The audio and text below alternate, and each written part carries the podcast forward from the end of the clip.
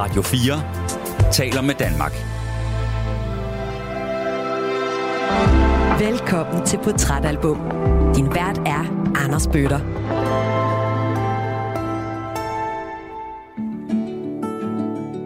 Rigtig hjertelig velkommen tilbage til ugens portrætalbum udsendelse. Lige nu der lytter du til del 2 af særudsendelsen Portrætalbum Special Barndommens Musik. Hvis du ikke har hørt del 1 endnu, så vil jeg som altid råde dig til at lytte til den først. Du kan finde den der, hvor du finder dine andre podcasts eller i Radio 4's app. Min lyddesigner Emil Germod og jeg har strikket den her særudgave af Portrætalbum sammen til dig, fordi vi gerne vil vise dig uddrag af nogle af de samtaler, jeg har haft med mine gæster, hvor musikken fra barndommens skader er kommet til at betyde noget helt særligt. I del 1 af den her portrætalbum special, der hørte vi uddrag af samtaler med Sebastian Klein, Pernille Rosendal, Christian Let og Anders Akker. Her i del 2, der skal du høre fra tv-vært Puk Elgård, skuespiller Peter Myggen og musikerne Tim Christensen og Lydmor. De har alt det til fælles, at de opdagede den musik, som kom til at forme dem, både privat og professionelt, meget tidligt i livet. Og vi begynder i Puk Elgårds barndomshjem. Et hjem, som er både farverigt og fyldt med problemer. Men der er tit musik, dans og glade dage. Der, hvor musikken dog for alvor bliver signifikant for Puk Elgård, det er, da hun flytter på efterskole og opdager Anne Linnet Bands to albums. Du skal her høre et uddrag, hvor jeg spørger Puk om, hvorfor hun egentlig kom på efterskole.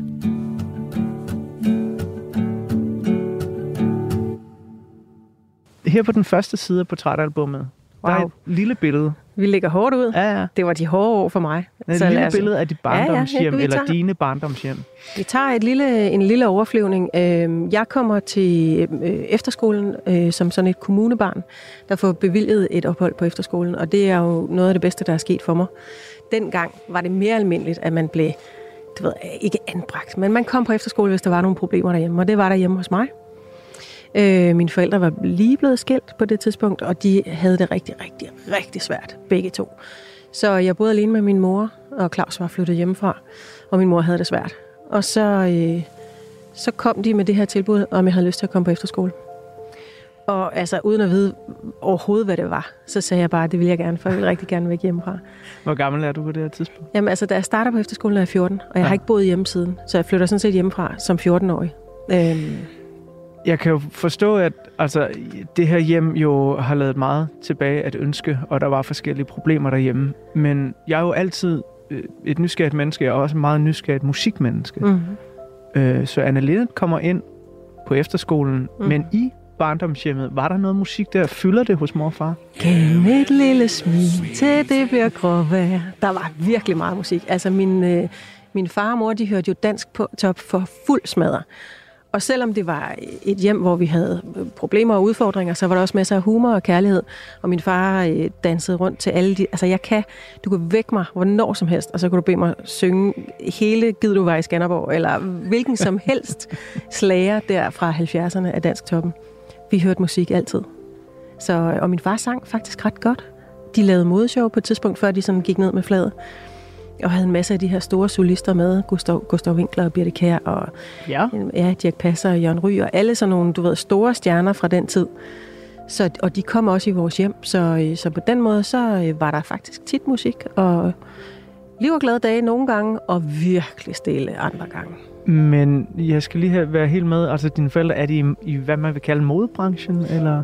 Min far havde øh, et af Danmarks største modeshows, øh, Flemming Nielsen Modeshow, som man lavede dengang, hvor man tog rundt forskellige øh, byer, bookede dem, og så viste øh, modetøj. De havde øh, 10 mannequiner, 10 dressmænd, og kæmpe, altså det var sportshaller fyldt med 2.000 mennesker, som sad der og så, øh, så tidens mode. Og så var min far konferencier, og min mor var sådan værtinde, meget smuk kvinde, og så havde de så solister med. Sten Holgenov, der sad, ham der lavede, øh, hvad hedder det, huset på Christianshavn, sad og spillede, øh, hvad hedder sådan noget, keyboard. Og så, øh, ja, så kørte det derud af show efter show efter show efter show. Der går jo oftest noget tid for et hvert menneske, inden man finder sin egen musik. Og jeg tror næsten alle kan tænke tilbage på sådan noget af det første, man fandt, som ikke var forældrenes musik. Mm. Men på det her tidspunkt i dit liv, hvor det lidt er forældre, der bestemmer, mm. hvad for noget musik, der skal høres. Er der så noget, du er gladere for en andet, eller er det hele bare sådan lidt fest og, og givet du var i Skanderborg glad dag? Altså, når jeg gik ind på værelset, så hørte jeg jo Black Sabbath og sådan noget. Jeg hørte jo ikke, jeg hørte jo ikke givet du var i Skanderborg. Det gjorde jeg jo overhovedet ikke. Så jeg, ja, så jeg, jeg hørte lidt mere rock.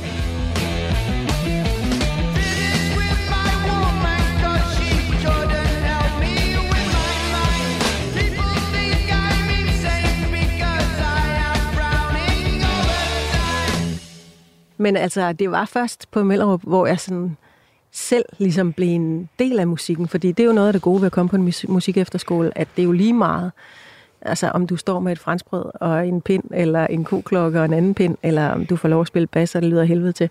Man er jo med. Så det der med at få musikken ind som noget, man kunne deltage aktivt i, det skete på øh, efterskolen.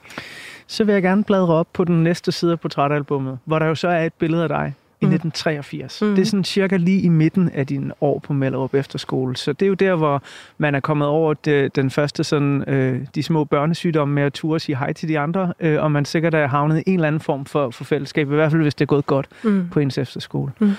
Hvis vi kigger lidt nærmere på det her billede af Puk Elgård i 1983, hvem var du på det tidspunkt? Jamen, der var jeg jo så for første gang i mit liv en af de store, fordi jeg var andenårselev. Jeg havde gået der et år før, og så var jeg så andenårselev. Men samtidig så skete der også det, at jeg var blevet øh, udvalgt, kan man vel sige, til det, fra det lokale teater i Horsens, ABC-teateret i Horsens, til at tage på turné med en teaterforestilling. Øhm, vi skulle spille Onkel Toms hytte. Jeg var lille Eva, der lå døde i armene på Onkel Tom. Øh, vi spillede jo 100-130 forestillinger med sådan et øh, øh turnéteater. Øh, så jeg fik fri fra skolen på det tidspunkt. Og øh, jeg var meget væk. Altså, det, på det tidspunkt ville jeg gerne være skuespiller. Og fik så min første professionelle rolle jo som 15-årig, eller har jeg måske været 16? 15, tror jeg. Så, øh, og jeg har senere fået at vide, at de andre synes, at det var mega sejt, at jeg havde et rigtigt job og tog afsted og sådan noget. Men, men jeg, og det var det også. Altså, det var, det er jo, det er jo turnéliv, altså det ved du jo, det er jo, altså hold kæft, vi kørte mange kilometer i en iskold Mercedes og mærkelige hotelværelser, og, og jeg var også, hvad hedder det, øh, jeg slæbte også, øh, hvad hedder det, gear og sådan noget, ikke? Ja. Men ja, lidt, altså, det er jo meget sjovt, at du, du tager væk hjemmefra, fordi du virkelig har lyst til at, at komme væk fra barndomshjemmet. Og mm. efterskolen bliver en rigtig god ting for dig. Jeg fornemmer også, at du sådan virkelig begynder at udleve nogle sider af dig selv. Mm. Men der er jo stadig sådan næsten et link til det, du kommer fra. Det her turnéliv, ja. altså som, som ja. dine forældre jo har oplevet. Ja. Så, så barndomshjemmet er ikke helt væk for dig jo. Nej, men jeg tager en beslutning, noget der ligner syv år senere. Fordi der er jeg så øh, der er jeg på turné igen. Ole Ernst og Jens Hocking og sådan nogle lidt. Det, det er gået meget godt i den branche der på en eller anden måde. Jeg har masser af jobs så får jeg et kæmpe angstanfald midt på scenen en dag, hvor vi spiller Strindberg, Hemsøboerne, og jeg skal sådan halte frem til den ene. Jeg, er sådan, jeg hedder Lille Lotten med klumpfod, som er klarsynet, og ligesom vandrer frem til scenen og siger min slutreplik, så må det gå, som det bedst kan, og så går tæppet for. Øh, og der fik jeg simpelthen, altså jeg var så træt og helt smadret, og der var rigtig mange problemer derhjemme og sådan noget. Og så tænkte jeg bare, eller så, så blev jeg hentet og sendt på sygehuset midt under den der forestilling der, og ville jo tilbage og spille videre og sådan noget. Og så var jeg bange for at gå på scenen. Og så kom der jo nogen, der ligesom sagde, hey, du skal bare tage en guld, eller du skal bare et eller andet. Og så tænkte jeg, get the fuck out of here. Altså, jeg skulle bare væk, mens øh, at det ikke ligesom blev en ting, at man kunne gøre. Ja, for det var jo netop det, du kom fra. Det var nemlig lige præcis det, jeg kom fra.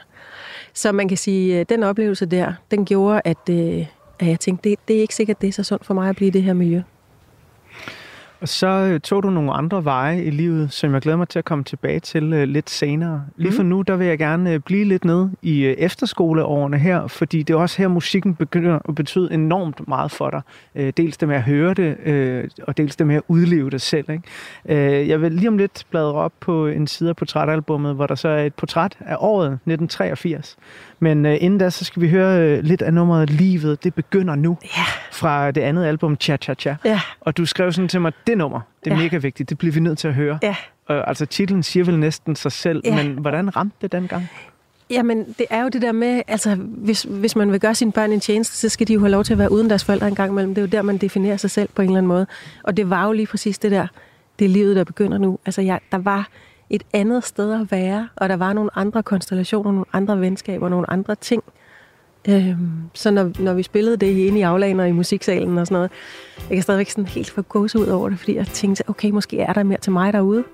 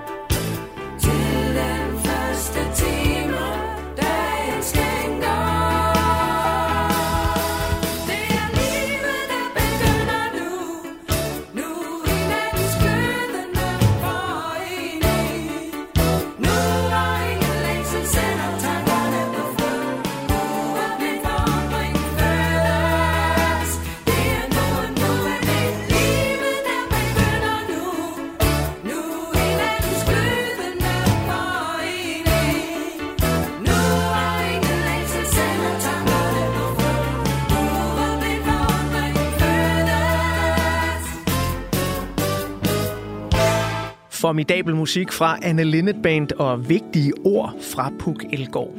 Hvis du vil høre hele samtalen mellem mig og Puk, så kan du finde portrætalbumudsendelsen Puk Elgård og Anne Linnet Band i Radio 4's app, eller der, hvor du finder dine podcasts.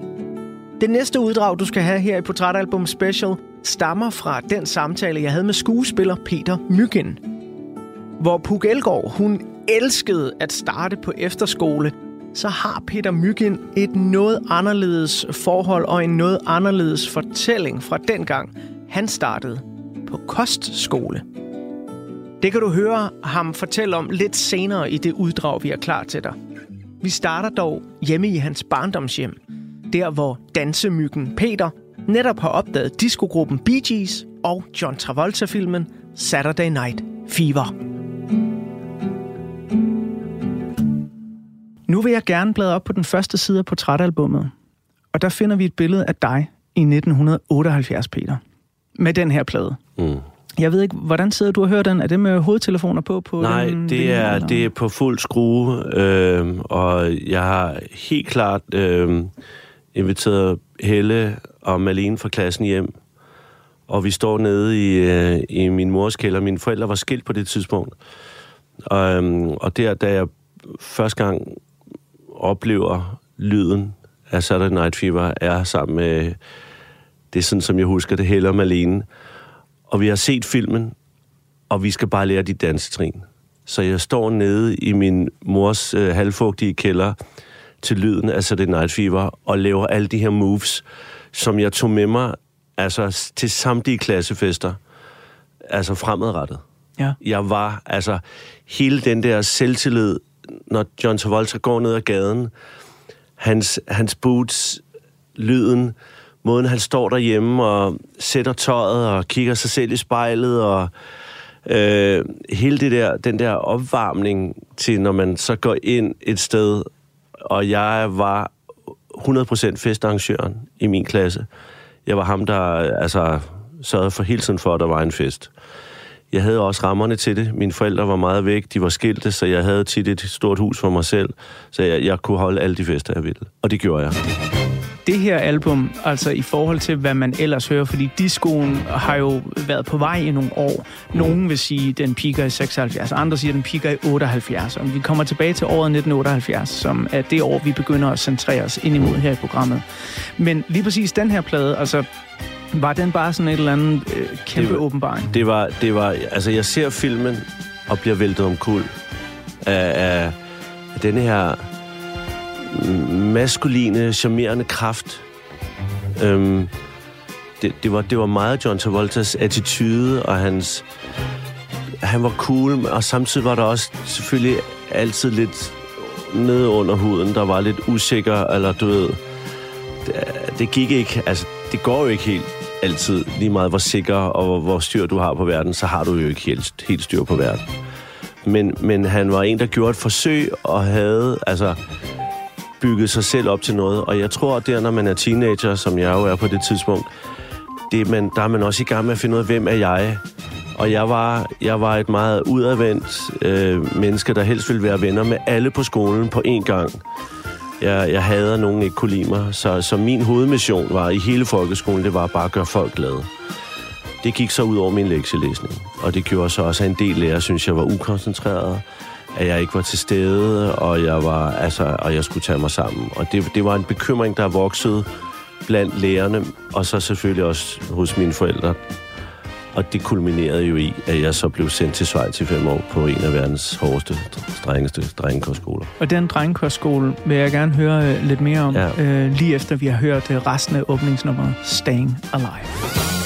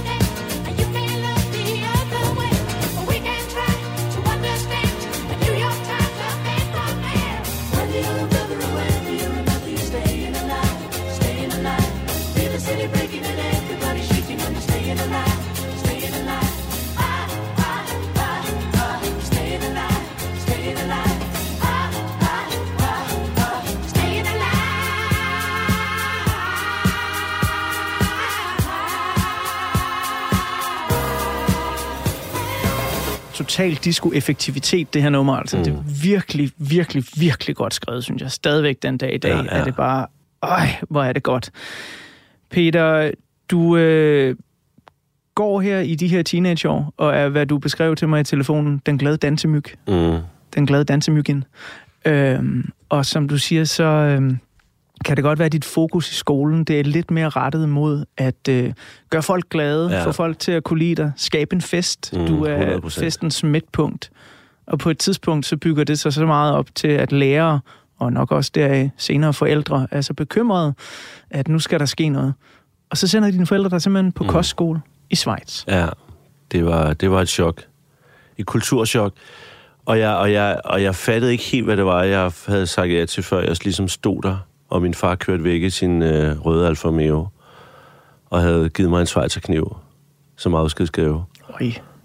Wow. sad jeg der på et drengeværelse med otte senge, og kiggede ud af nogle vinduer med jern, altså gitter for, fordi man ikke skulle kunne flygte. Og, øh, og der gik det op for mig, at øh, jeg var havnet et sted, var, jeg var øh, på udbanen altså den, den selvsikre John Travolta, John Travolta myg, øh, som jeg synes, jeg var blevet op til der, mm. det forsvandt som duk for solen. Nå, fordi øh, det er jo øhm, mit næste spørgsmål, jeg er nysgerrig på. Øh, men om... jeg vidste også godt, nu er det mit eget ansvar ja. at skabe mit liv. Ja. så jeg prøvede jo at smile og sige hallo til alle, der kom ind ad døren, eller alle, jeg mødte på en gang.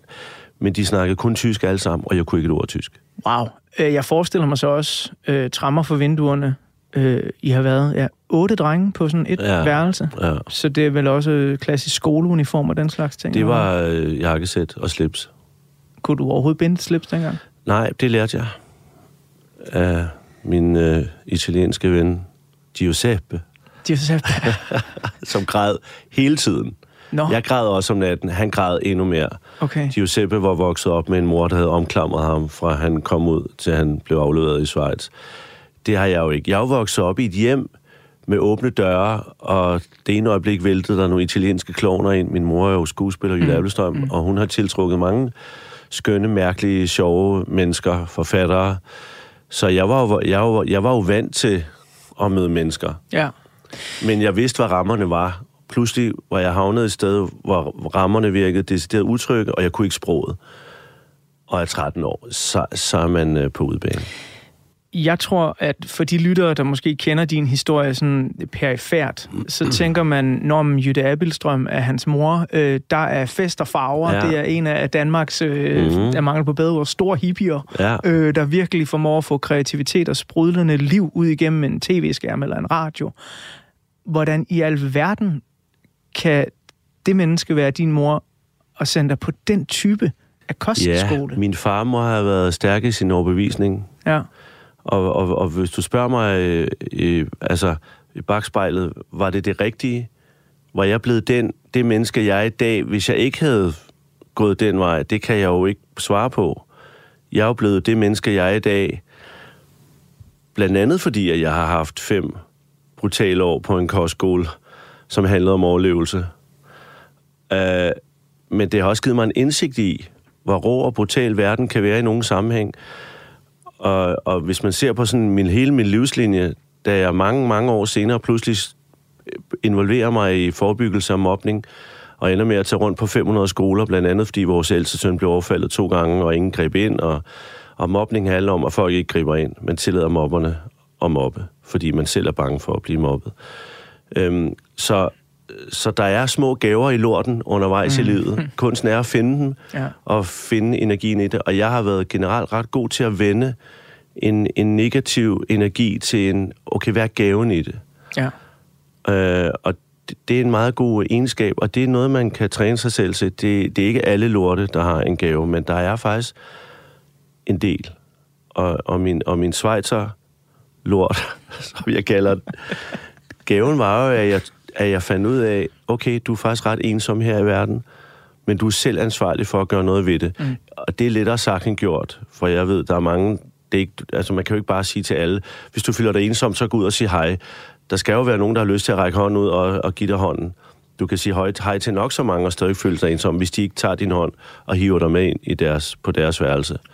Men mm. det lykkedes mig på kostskolen ret hurtigt at skabe venner. Ja, og jeg er ret nysgerrig på, hvordan det skete, fordi nu siger du, så det her, det var ren overlevelse. Mm. Og sådan som jeg husker tilbage på min folkeskole, uden det skal lyde forfærdeligt eller dramatisk, ja, Ja, altså jeg var ikke decideret mobbeoffer på den måde, blev drillet lidt og sådan noget der, ikke? Altså du ved, langt hår, krøller, fregner, tandbøjle, alt det der, klassikere. Så, så jo, der er jo også en del overlevelse i en helt almindelig folkeskole, men så finder man sin vej. Mm. Man finder en strategi. Man bliver klassens klovn, eller man bliver lærerens duks, eller man bliver den seje, der står på skateboard, eller den følsomme, som pigerne elsker. Mm. Hvad blev din strategi i Schweiz? Det var helt klart humoren. Jeg var ham med alle røverhistorierne, der tiltrak øh, folk ind på mit værelse, og så fortalte jeg bare historier. Jeg kan love dig for, at jeg har fortalt historier. Og nogle af dem passede ikke helt. Nej. De, var meget, de, de så meget på Danmark. Jeg var den eneste dansker, der nogensinde har været der før siden på den kostskole. Og de var meget optaget af, at i Danmark, der, er- der er det nemt at få fat i damer og øh, fri sex og sådan noget. Altså sådan, sådan så det. Og jeg var jo... Jeg havde dog nok haft sex med nogen der, da jeg var 13. Jeg havde selvfølgelig kysset og lavet lidt numsedoktor og sådan noget, ikke? Men, men, men jeg fandt jo på ting. Men jeg havde jo mange veninder, så, så den første ferie, vi havde, der var der tre tyskere, der bare ville med mig hjem for at opleve det her øh, vilde øh, liv at møde de danske damer. Ikke? Ja. Ja. Øhm, men de drak sig så stive, så de kom aldrig i dialog med nogen, fordi de blev for fulde, fordi de blev så bange Åh dog. for de her store vikingdamer. Når du så sad og fortalte historie, du sagde jo, øh, da du kom derned, jamen, det foregik på tysk.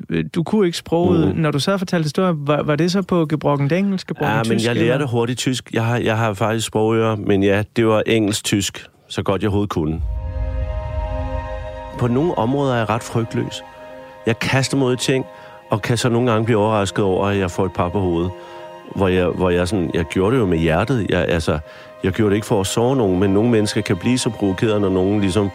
På nogle områder er jeg frygtløs. Jeg kaster mod ting ud i opgaver, er ikke bange for at stille mig op.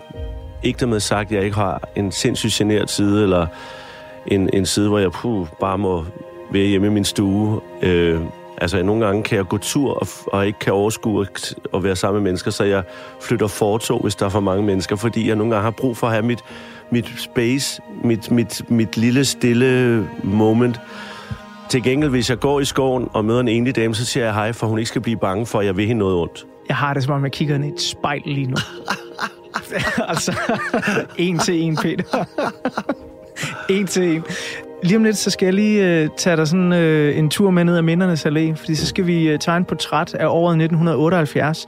Øh, bare så vi lige får en idé om, hvordan ser verden ud på det her tidspunkt, hvor du havner i Schweiz. Spændende. Øhm, men inden vi kommer så langt, jeg er lidt nysgerrig på, om, om jeg lige kan finde en lille diamant nede i den der lort igen. Mm. Fordi så vidt jeg husker, så har du sådan, ikke sådan helt for nylig, men øh, inden for de seneste par år, øh, været med i øh, tysk tv-serie. Ja, ja. Lige præcis. Så Endnu en det tyske gave der i til gode. lorten. Ja. Altså, mit, jeg blev jo god til tysk efter fem år. Mm. og, og fik for en del år siden øh, en tysk agent. Øh, min, min hustru er virkelig dygtig til at... Hun hjælper voksne erhvervsledere med at finde retning i livet og kommunikere. Og, og vi havde en session på en ferie, hvor hun sagde, "Hvad- hvor er du et sted, hvor du gerne vil være? Og så sagde jeg, jeg kunne godt tænke mig at måske lave lidt i udlandet. Ikke for meget, men lidt. Men hvad skal der til for det? Jeg havde en dansk agent. Jamen, det kræver jo nok, at du får en, en tysk agent. Så jeg fik kom igennem min danske agent, en tysk agent i, i, i røret, og hun havde to minutter i Berlin. Så der fløj jeg ned med en familie, som endte med, at jeg sad med hende i to timer, og hun blev, øh, synes jeg, var et skønt, spændende menneske. Og nu har jeg fået lov at arbejde sammen med de, altså det vildeste. Jeg får tilbudt noget hele tiden, så jeg, jeg siger faktisk nej til en del ting. Men jeg har lavet nogle ret virkelig sjove projekter i Tyskland, og skal igen til næste år lave en stor serie. Der var jo en lille diamant i lorten der. Det var der nemlig. Det var fantastisk dejligt. Ja. Lige om lidt, så tegner jeg et portræt af året 1978, som altså er året, hvor dansemyggen Peter, han øh, lander på røv og albuer i Schweiz, men stadig med en lille smule af John Travoltas selvtillid i. Inden det lille portræt af 1978, så skal vi lige have lidt mere musik. Det her, det er Bee Gees More Than a Woman.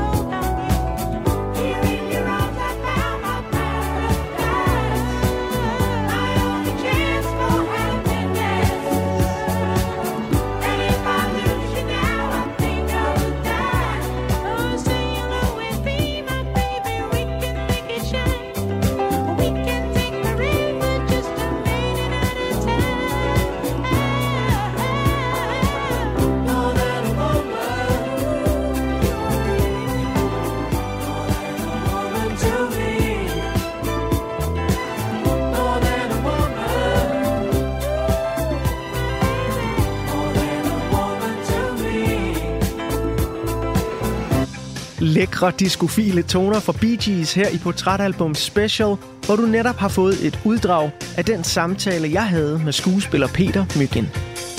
Cirka samtidig med, at Peter Myggen han opdager Bee Gees og efterfølgende bliver sendt på kostskole i Schweiz, så fiser en lille treårig Tim Christensen rundt på sine barndomsskader og lytter til gasolin.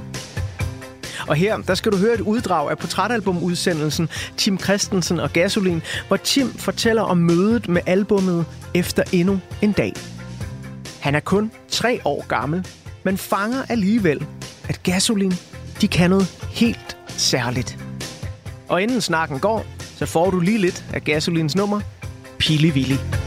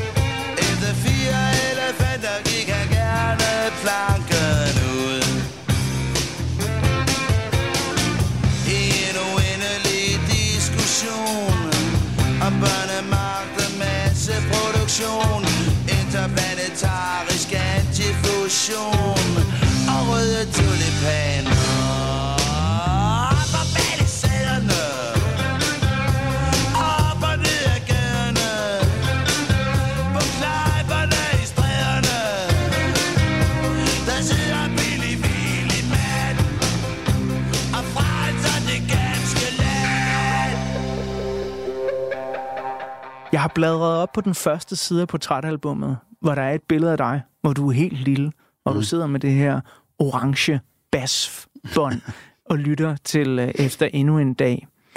Kan du ikke lige prøve at beskrive det her portræt for os? Hvad er det for et øh, sted, du øh, vokser op? Jeg voksede op i Esbjerg, Nordsjælland, på sådan en klassisk rækkehusvej. Masser af børn, der leger på, på vejen, uden nogen biler, der forstyrrer det. Øhm, det, øh, det husker jeg som en god og glad og harmonisk tid. Øh, jeg tror, at på ret tidligt tidspunkt, jeg godt kunne mærke, at jeg måske ikke var helt som de andre dre- øh, drenge eller piger på vejen. Så når det gik fodbold i den, så var jeg ude. Øhm, Okay. Også fordi jeg ikke var særlig god til det måske, men, men, men jeg tror også, jeg på et meget tidligt tidspunkt har hørt kald, ikke? musikkaldet. Øhm, for eksempel i form af, af gasolin og også Beatles, som jeg husker det. Min far han havde en, en, en sådan lidt øh, halvforkølet øh, spansk guitar stående, som, som også var meget spændende. Langt mere spændende end en fodbold. Øhm, så det, det har været der fra, fra nærmest fra day one, ikke? Hvorfor tror du, at det så lige er musikken, der rammer dig? Fordi jeg mener, øh, jeg kan godt genkende det her fra min egen barndom med at have sådan det, jeg vil kalde et rigt indre liv. Altså, Ja, man ja. registrerer meget Ja. litteratur, film, musik og sådan noget, og måske ikke helt så meget til fodbold og de andre ting, som de andre laver. Så, så ja, hvorfor lige musikken? Hvorfor ikke litteraturen eller filmen? Eller? Det er jo et godt spørgsmål. Altså, det, det er jo, igen, det er jo et kald, som man bare er, måske er lydhør overfor. Øhm, ja, så måske har jeg bare været en følsom, sensitiv lille knæk fra starten, hvor af, af, af, af de her toner og musik og det sprog, der er i det, har både talt til mig, men også fortalt mig, at jeg kan bruge det selv til at, at sige noget den anden vej, ikke? senere i livet. Jeg er også nysgerrig på, når nu vi er i 1977, det, det er det år, du fylder tre. Ja. Så, så jeg vil våge den påstand, at din sådan egen refleksion må, måske ikke er helt så høj endnu. Nej. Men har du noget sådan minde om som barn, at kunne begynde at forstå, hvad det så er, Kim Larsen synger om på de her gasolinbåder? Nej, det, ja, det, det er mere sådan et, et, måske et samlet energiudtryk. Øhm, altså Pili Willi, øh, jeg går ikke og, og, og funderer som treårig over, hvad en... en øh, En salonkommunist ja, er for præcis, noget. præcis sådan noget. øh, men jeg kunne gå og, og synge op og ned ad gaderne. Ja. Ikke? Det var sådan klart og tydeligt. Øh, og, og, og det har talt til mig. Og så, så altså, som du også nævnte i din intro, det er jo et, et, et album, som virkelig peger i mange retninger. Det, det tror jeg heller ikke, jeg forholdt mig særlig meget til. Men der er sådan en, øh, der er, bare, der er måske en nysgerrighed og en, en, en form for glæde, og det kommunikerer i hvert fald rigtig godt, og i hvert fald gjorde det det til mig. Øhm, så, så ja, det er et eklektisk album, kan man sige. Lige om lidt, så bladrer jeg om på den næste side i portrætalbummet, og der er der et billede af Danmark og resten af verden i året 1977. Men inden vi kommer til det lille årstalsportræt, jeg har forberedt, så skal vi høre øh, endnu et af de numre, øh, du har udvalgt, fordi jeg har jo bedt dig om øh, simpelthen bare lige at skrive for ryggraden fem numre, der betyder noget for dig. Du valgte Pili Willi, åbningsnummeret, og så øh, det næste her, det er jeg glad for, du har valgt, og det er med særligt. Hvorfor, når man kan vælge af alle de her numre, vælger man dog Mama Kuku? Altså, jeg kan ikke huske Lille Tims øh, øh, øh, forhold til det her nummer, men jeg kan høre det i dag. Mm. Og jeg synes, altså, våge at gå så langt og sige, det, det er Gasolins allerbedste nummer. Nå. For der, der er, øh, jeg synes, det er så meget øh, Udover det sædvanlige, produktionen selvfølgelig har meget at sige her. Ja, de flipper ud, de tør noget. Det er internationalt, det er, og de synger på engelsk. Jeg er rigtig, rigtig stor ufan af, af gasolin på engelsk, for jeg synes virkelig ikke, det fungerer. Men det synes jeg af en eller anden grund, det gør her. Mm. Og her synes jeg, de kommer op og blander sig med en, en eller anden international klasse, som jeg for eksempel ikke synes, de gør på et nummer som This Is My Life, som de fleste har som favorit nok for den her plade, ikke? Tror du, der ligger et eller andet i Roy Thomas Bakers produktion der også? 100 procent. Fordi at, at, altså, jeg synes, det er et meget mærkeligt nummer øh, Ja. at vælge. Men så igen, når jeg hører det, så lyder det nemt. Altså, det har en, en helt anden lyd end meget af det andet. Og Ja, Frans ja. Beckerlis guitar lyder jo drømmeagtigt på ja. den her. Og jeg synes, det er edgy i produktionen. Jeg synes, det, øh, det holder utrolig godt i dag. Øh, det er jeg synes ikke, det er blevet forældet, på trods af, det er lidt psykedelisk og, og sådan noget. Øhm, og så er det samtidig bare et sindssygt catchy nummer. Jamen, Overset. øh, så tror jeg simpelthen, vi skal kaste os ud i det første, måske er flere, oversete numre, vi får at høre fra efter endnu en dag. Det her, det er Mama. Mama,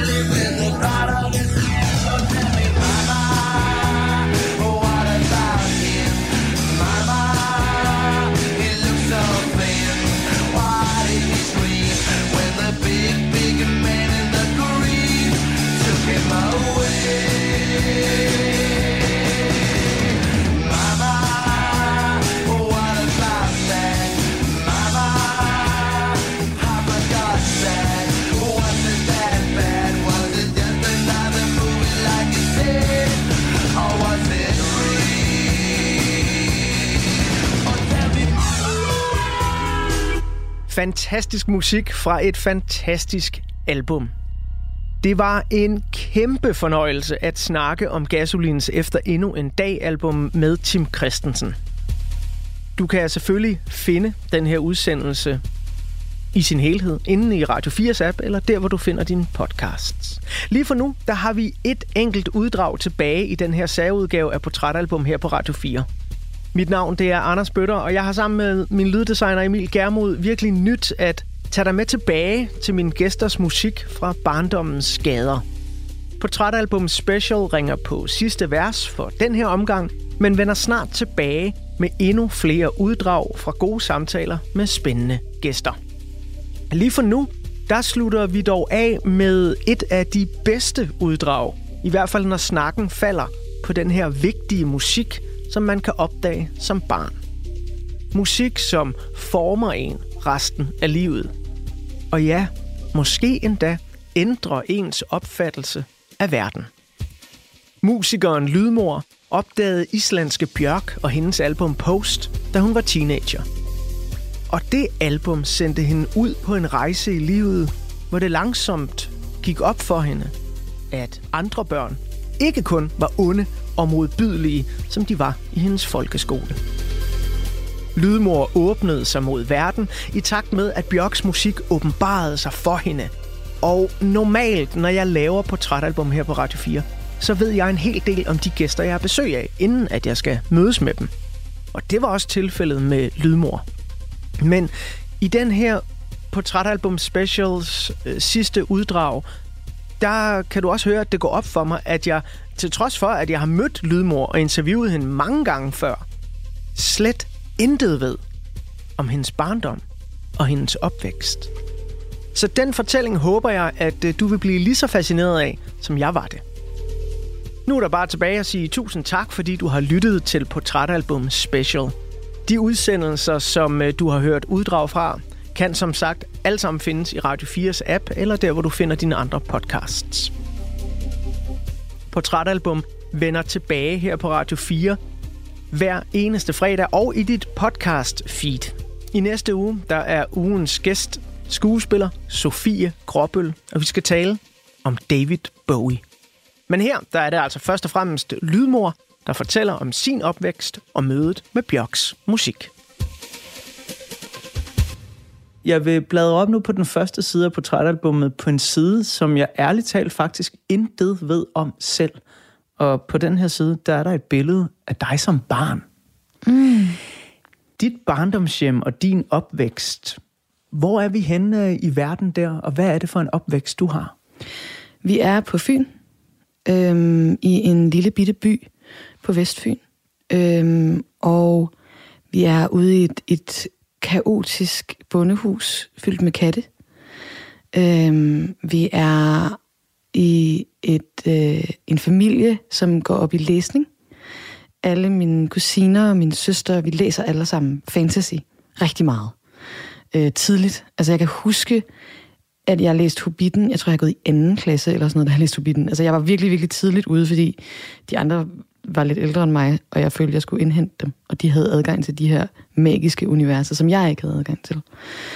Øhm, og jeg var meget upopulær på min folkeskole. Jeg blev virkelig, virkelig mobbet, altså på sådan en helt surrealistisk måde. Det var et meget rough sted. Så jeg lukkede mig meget om, om min familie, og vi lukkede os om os selv. Så det meste af min barndom har jeg spillet musik med mine kusiner og min søster. Spillet klarinet. Øhm, og øh, mine kusiner spillede også klarinet, og min søster spillede violin, og så spillede vi sammen. Og så løb vi rundt i haven og legede. Jeg skal lige forstå, i det her kaotiske, dejlige bondehus, bor dine kusiner også der? Nej, de bor øh, et par kilometer derfra i et andet hus. Øhm, men, øh, men er så tit ude at besøge. Specielt når vi skal lege i haven, fordi vi havde den største have. Øhm, og det var meget, altså der var en, en lang årrække, hvor det simpelthen handlede om, at så læste vi en fantasybog, og så legede vi i det univers. Øhm, og øh, min mor havde det helt surrealistisk med det, også fordi vi havde jo altid øh, mændene. Fordi vi havde, øh, det der er med de fleste fantasy-romaner, det er jo, de jo øh, er rimelig heteronormative, så kvinder optræder mest som romantisk interesse. Og det havde vores øh, sådan små børnehjerner jo ligesom fattet. Så vi vidste jo ligesom godt, at i de her lege, der havde vi jo nogle mænd, som var dem, vi skulle være sammen med øh, som så var fiktive karakterer fra bøger, som vi havde læst. Og det værste var så, når, når man havde læst den samme bog, og man kom op og skændes. For eksempel Legolas fra Ringens Herre, var der rift om i en periode. Ja. Øhm, så, øh, fordi mig og min søster begge to havde et, et øh, fiktivt øh, crush på Legolas fra Ringens Herre. Så vi havde ligesom så en karakter fra en tegneserie, som så var den, man valgte. Hvis man ikke fik, så byttes vi lidt. Øhm, og så rendte vi ligesom rundt og, og talte om de her mænd, og så skulle vi så redde dem fra monstre og sådan noget. Den, den del af historien, hvor det var dem, der reddede os, den havde vi ikke helt fattet. Hvad er så det første musik, som begynder at betyde noget for dig som barn? Altså før du ligesom selv vælger et album som Post, når du bliver teenager og sådan noget? Altså, det er jo så sjovt, fordi det er, det er sådan noget fantasy-musik. Altså sådan noget øh, Enya og Enigma og Era og altså No Stress CD'en. Det jeg sådan ligesom kan huske at rende rundt i de der stuer i det gamle bondehus og høre, det er virkelig sådan, sådan noget munkekor, eller også meget folkemusik, altså øh, irsk folkemusik, norsk folkemusik, øh, altså sådan alt, hvad du på en eller anden måde kan forestille dig i en fantasyfilm. Det var soundtracket til min barndom. Vi øh, skal øh, videre lige om lidt op i dit øh, teenage-liv, hvor du første gang møder Post øh, Bjørks, sådan i hvert fald officielt, andet album. Det er en sandhed med lidt modifikationer. Hvorfor kommer vi tilbage til øh, senere. Men inden vi gør det, så øh, synes jeg, vi skal høre et nummer fra Post, som jamen, faktisk måske lidt øh, kunne lægge sig op af noget no stress på en eller anden måde. Selvom meget af albumet, det ligefrem øh, er, er ikke sådan anti-stress musik. Der er knald på, der er gang i den. Øh, men nummeret Enjoy, det kan noget helt særligt. Mm. Det var den rigtige reaktion. Mm. I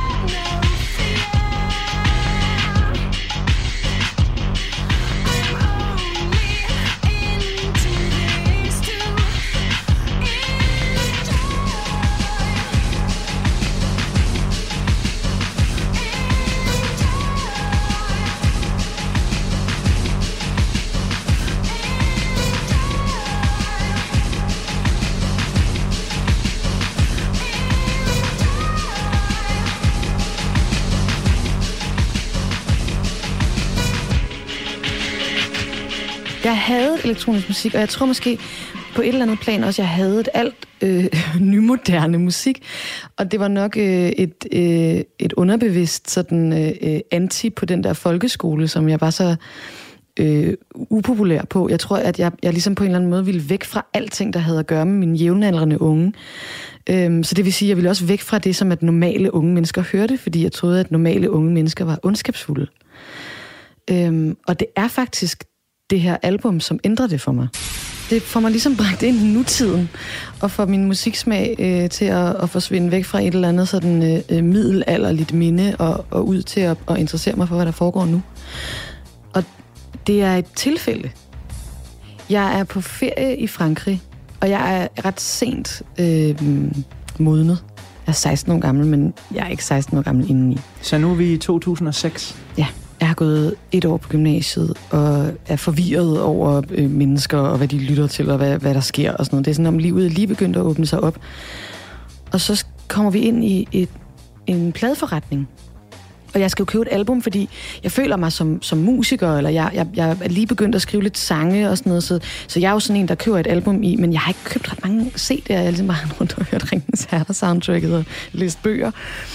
Øhm, så jeg ved intet, og jeg hører ikke radio, og jeg ser ikke MTV. Jeg er fuldstændig, fuldstændig disconnected fra noget som helst øh, musikjournalistik. Øh, Men jeg ser bare den her CD med en kvinde, og jeg synes bare, hun ser sej ud. Der er det her coverbillede på øh, post, hvor at hun står, og sådan, øh, hun er iført sådan et eller andet ret vildt outfit, og det hele er sådan meget farverigt, og hun ser helt intenst ind i kameraet. Og jeg kan bare huske, at jeg tænkte sådan, Nå, men det der, det kunne da godt være sådan et eller andet, sådan lidt endjagt.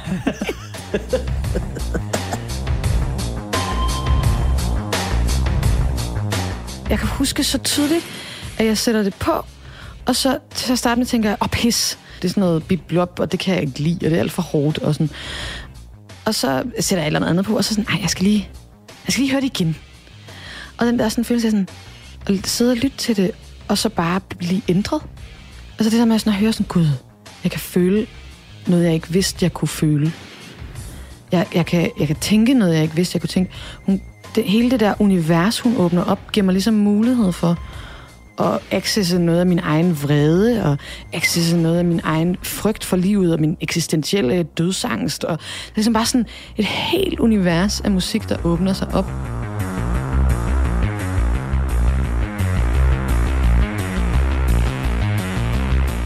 Og så lytter jeg og lytter jeg og lytter jeg, og så går jeg så videre til um, The Knife, og lige pludselig så begynder jeg, så er jeg sådan, der sker jo god musik nu. Der sker jo noget helt vildt. Og så åbner det sig op, og så begynder jeg at læse Gaffa, og så begynder alt det her, og samtidig så begynder jeg lige så stille at dable med elektronisk musik selv et par år senere, og så er jeg faktisk i gang med at lave elektronisk musik. Det hele startede ligesom bare ved at- at stå med sådan et cover i hånden og tænke, nu ser det meget sejt ud.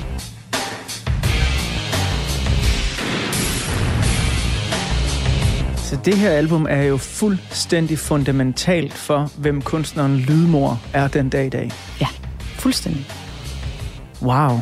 Du har jo netop lige præcis nailet fuldstændig, hvad det her program, det bør handle om. Når det er allerbedst. Og Jenny, nu har du fået tegnet sådan en lille portræt af dig som barn, og, og på vej op i teenageårene, og som barn, øh, det jeg i hvert fald hører dig fortælle, det er meget nær tryghed i familien, stor kreativitet, nok også en frygt for, hvad der er uden for familien, i det du bliver mobbet i skolen, verden udenfor kan være et ondt sted. Men i, i den her tid, i 2006 stykker, hvor du er teenager, faktisk sådan midt i teenage-tiden, hvem er du som menneske der? Jeg tror, jeg er et menneske, der er på vej til at, at åbne mig op. Og den proces var ret sindssyg. Øhm, den tog noget, nogle år, og, og det, var, det var ikke sådan et, et enkelt punkt. Det ville øh, lyde sejre, hvis det var et enkelt punkt. Men jeg tror, hele min barndom, og også starten af min teenage-tid, har jeg dagdrømt så uendeligt meget om livet. Altså kærlighed, øh, sex, øh, vildskab, øh, fester, øh, vilde natter, eventyr, storbyer. Jeg var vokset op i en lille bitte, bitte, bitte by. Jeg synes, det var eksotisk at komme til Odense. Jeg synes, Odense var en stor by. Og jeg ville bare så gerne ud i livet. Men samtidig med, så var jeg meget, meget, meget sent modnet. Jeg havde ikke sådan ret meget med øh, sådan, hverken piger eller drenge at gøre, øh, seksuelt, eller kysset meget sent, den første kys.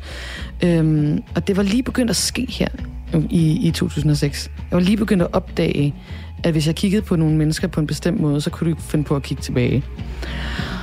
Og det havde jeg det ret vildt over. Så det brugte du meget tid på. Altså, det brugte jeg i hvert fald meget tid på at tænke over. Jeg, jeg kan bare huske den der følelse af at begynde at ture og kaste sig ind i livet.